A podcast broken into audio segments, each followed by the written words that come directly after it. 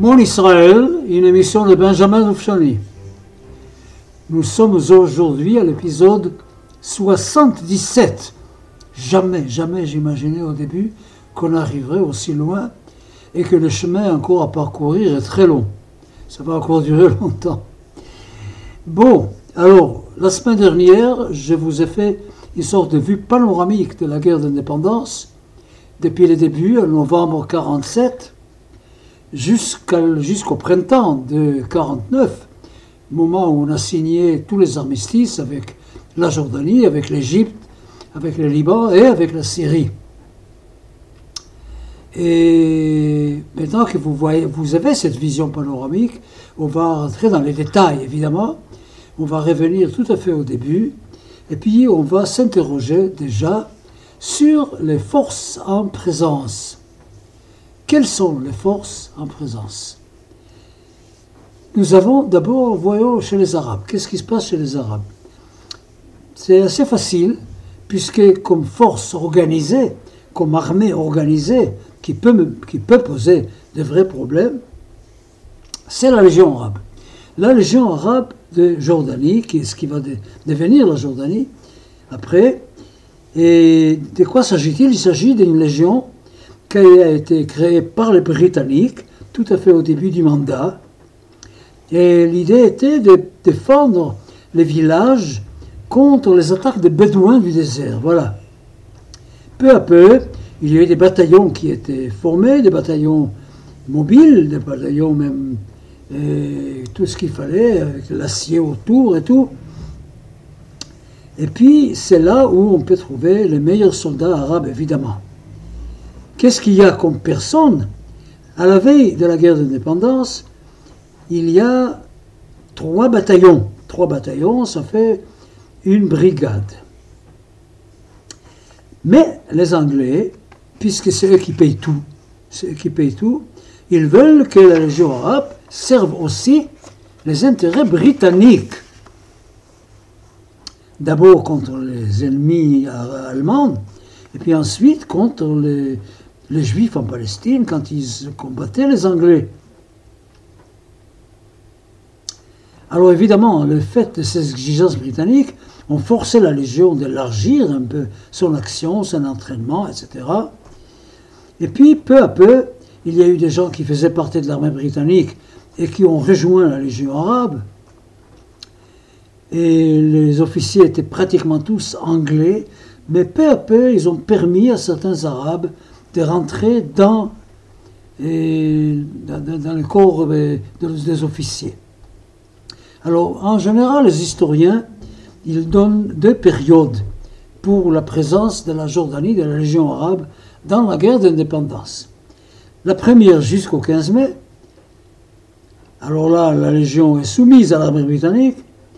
Deuxième partie, la Légion agit comme l'armée de Jordanie. C'est fini, ils ne sont plus sous le contrôle des Anglais.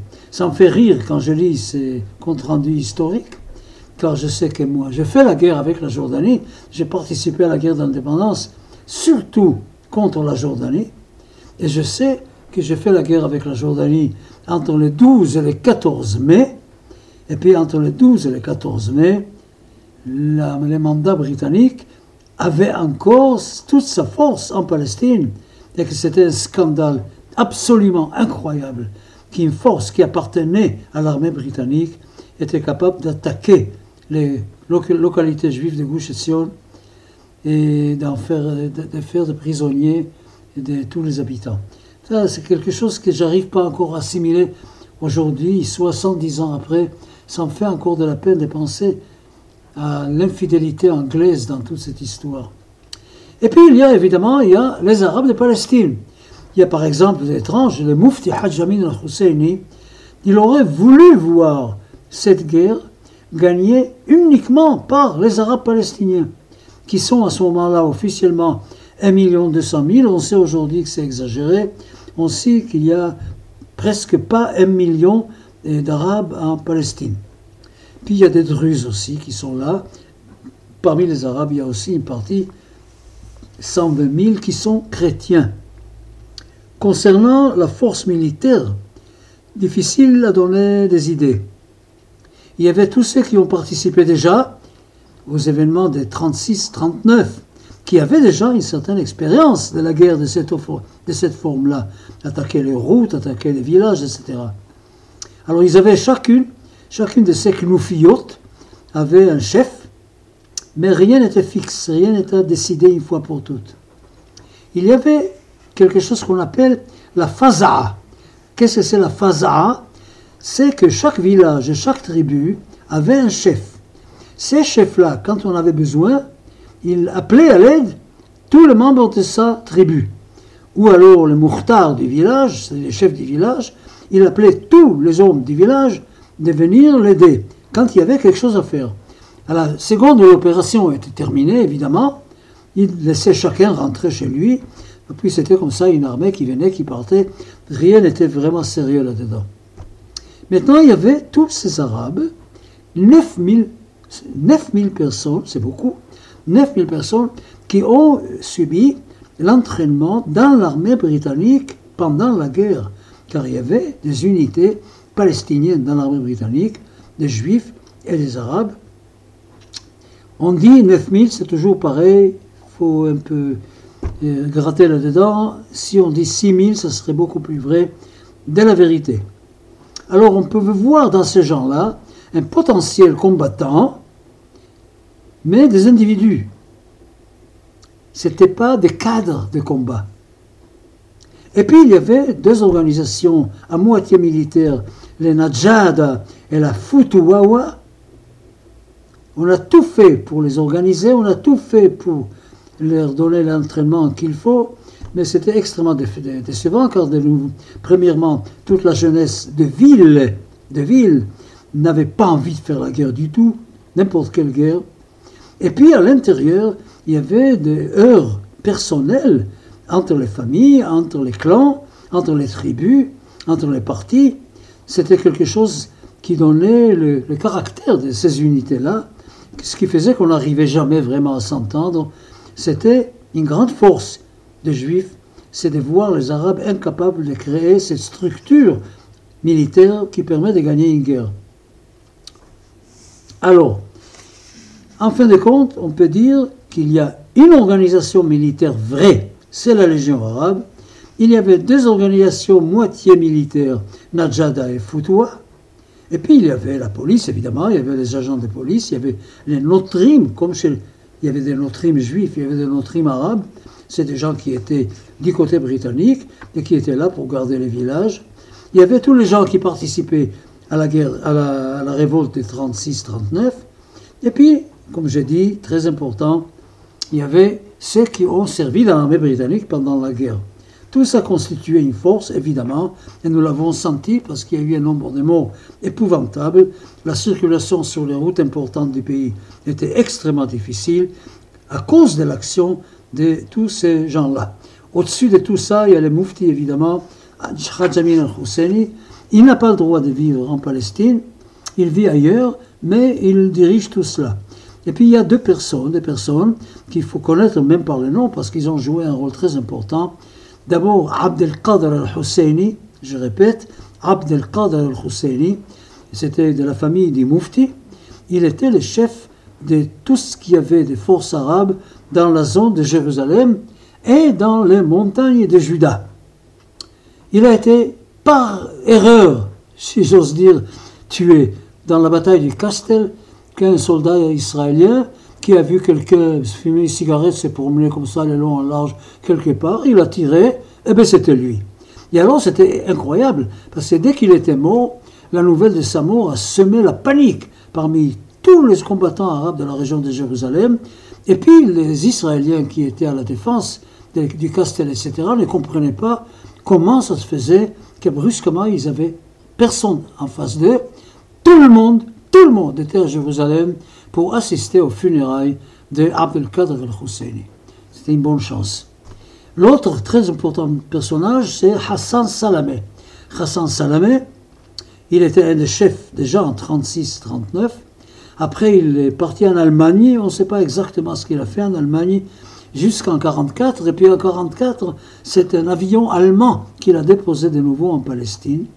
Lui était chargé de toute la zone Jaffa, Ramla, c'est-à-dire la zone de Tel Aviv en réalité, tout ce qui entoure Tel Aviv.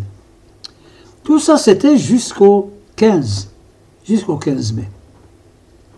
Et puis arrive le 15 mai. Les Anglais partent, il n'y a plus de soldats britanniques. Enfin, si, il y a encore, mais enfin, ils ne sont plus en action. On attend qu'ils soient évacués par Haïfa. Il y a même une zone près de Haïfa qui reste dans les mains des Anglais pour pouvoir évacuer, justement. Alors, comment ça va se passer? Pour les Arabes, c'est les pays arabes qui vont maintenant être le soutien des Arabes de Palestine. Les pays arabes autour, ça veut dire quoi? Si je vais du nord au sud, il y a le Liban, il y a la Syrie, il y a la Jordanie avec l'Irak, ne pas oublier, l'Irak n'a pas de frontière avec la Palestine, mais les Irakiens se joignent aux Jordaniens pour faire la guerre contre Israël. Et puis ensuite, évidemment, il y a l'Égypte. L'Arabie saoudite ne participe pas, elle est séparée d'Israël par la Jordanie. Alors, la, la, Ligue arabe qui se met en jeu, c'est la Ligue arabe qui décide qu'elle va aider les Palestiniens à gagner cette guerre-là contre Israël. Alors, qu'est-ce qu'ils décident? Ils décident d'aider de trois façons différentes. D'abord par l'argent, ensuite par l'armement, et puis par les hommes. Alors, en fait d'argent, il y avait un million de livres sterling qui a été octroyé par la Ligue arabe pour mener cette guerre. Des points de vue armement, ils ont déjà tout de suite envoyé 10 000 fusils. Chaque pays avait, avait sa part. Et puis, en tant qu'homme, il y, avait, il y avait un camp en Syrie qui s'appelait Katana. Dans ce camp, il y a eu 5 000 volontaires non palestiniens, non palestiniens qui étaient entraînés pour entrer en Palestine, faire la guerre. Surtout irakiens. Il y avait beaucoup, beaucoup d'Irakiens là-dedans. Alors ces forces-là n'avaient aucun contrôle pour entrer dans le pays. Ils se sont éparpillés comme ça sur tous les pays. Et dans chaque endroit, ils étaient l'élément essentiel combattant dans toute cette première période jusqu'au 15 mai. Là aussi, il y avait des chefs très connus, des chefs que tout le monde connaît, qui sont venus de l'extérieur, qui n'étaient pas palestiniens, il y a un très important, tous les Israéliens encore aujourd'hui les connaissent, il s'appelait Kaoukji, Kaoukji, qui était le chef de Tzva Asala, l'armée de sauvetage.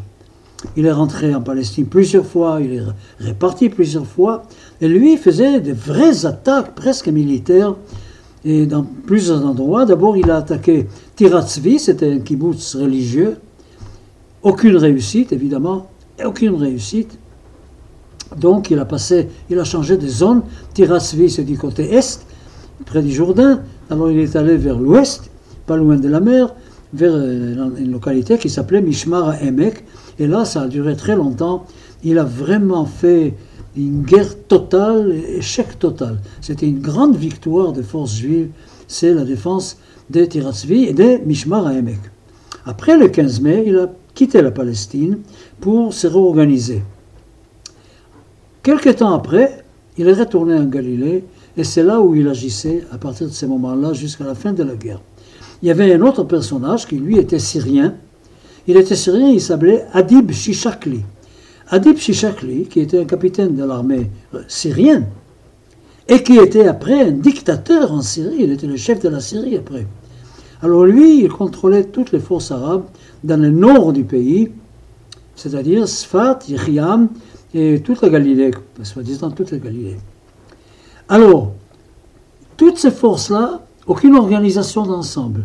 Chacun de son côté faisait ce qu'il faisait, sans demander l'avis de l'autre, sans avertir l'autre, et sans demander à l'autre ni aide, ni pas intervenir, rien. Chacun séparé.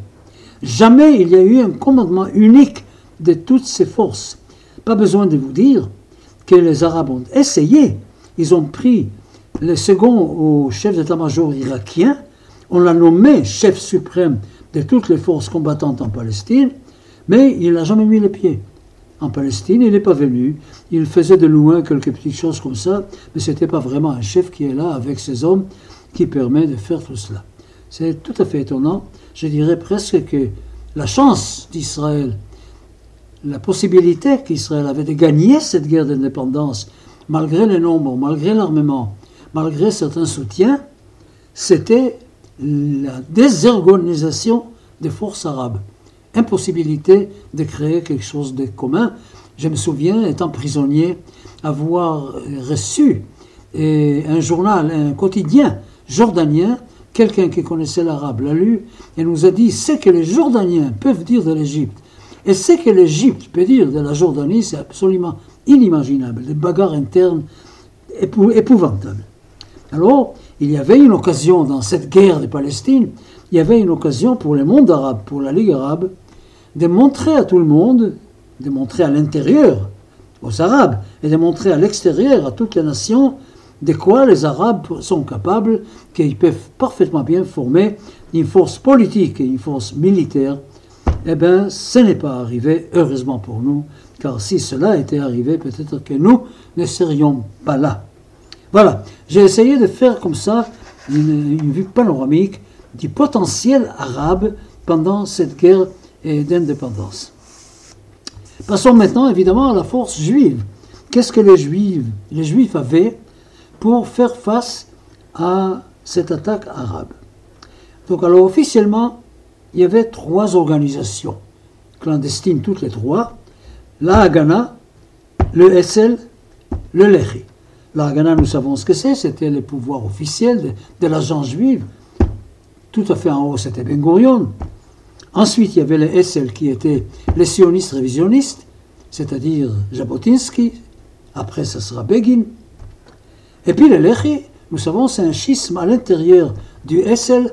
Quand le SL a décidé de collaborer avec la Grande-Bretagne dans sa guerre contre les nazis, le Lehi a refusé et il a dit l'oyev, j'ai mélangé les mots hébreux, le vrai ennemi du projet juif en Palestine, ce sont les Anglais. Il faut continuer la guerre contre l'Angleterre, quoi qu'il arrive, de toute façon. Alors évidemment que le S et le Lehi avait, tout le monde avait une connaissance parfaite de cet organisme-là pendant les années 45, 47, car c'est surtout eux qui ont mené les combats clandestins contre les Anglais. Mais à partir du moment où la guerre d'indépendance réelle a commencé, c'est évidemment la Haganah qui était la grande force.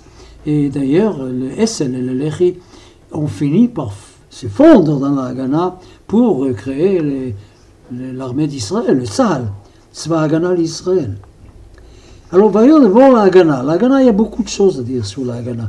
Évidemment qu'aujourd'hui, je ne pourrais pourrais absolument pas finir tout ça.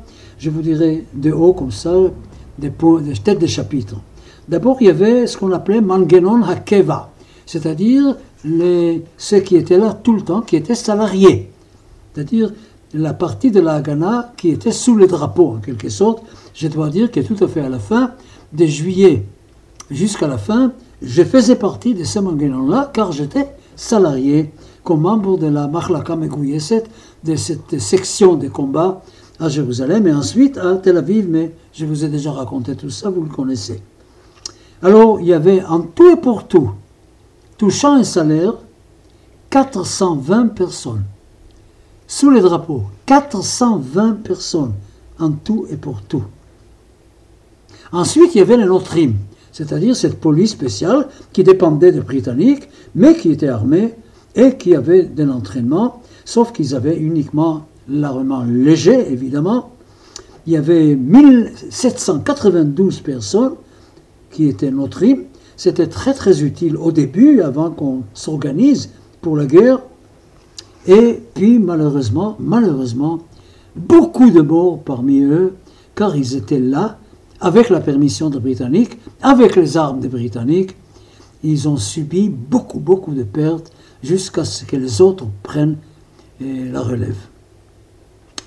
Alors, il y avait autre chose, évidemment, c'est qu'ils pouvaient servir des couvertures pour les forces cachées, pour les, forces secrètes, qui étaient les riches, évidemment. Vous savez ce que c'est que les riches. Sinon, vous allez apprendre tout ça la semaine prochaine quand je vais vous détailler les corps de la Haganah, vous verrez qui faisait partie de la Haganah. Et le Chish était la grande force de la Haganah, c'était dans le Chish. Je vois que mon temps arrive à sa fin. Alors je vous laisse comme ça, curieux, comment était organisée la Ghana. Nous saurons tout ça la semaine prochaine. À mardi prochain.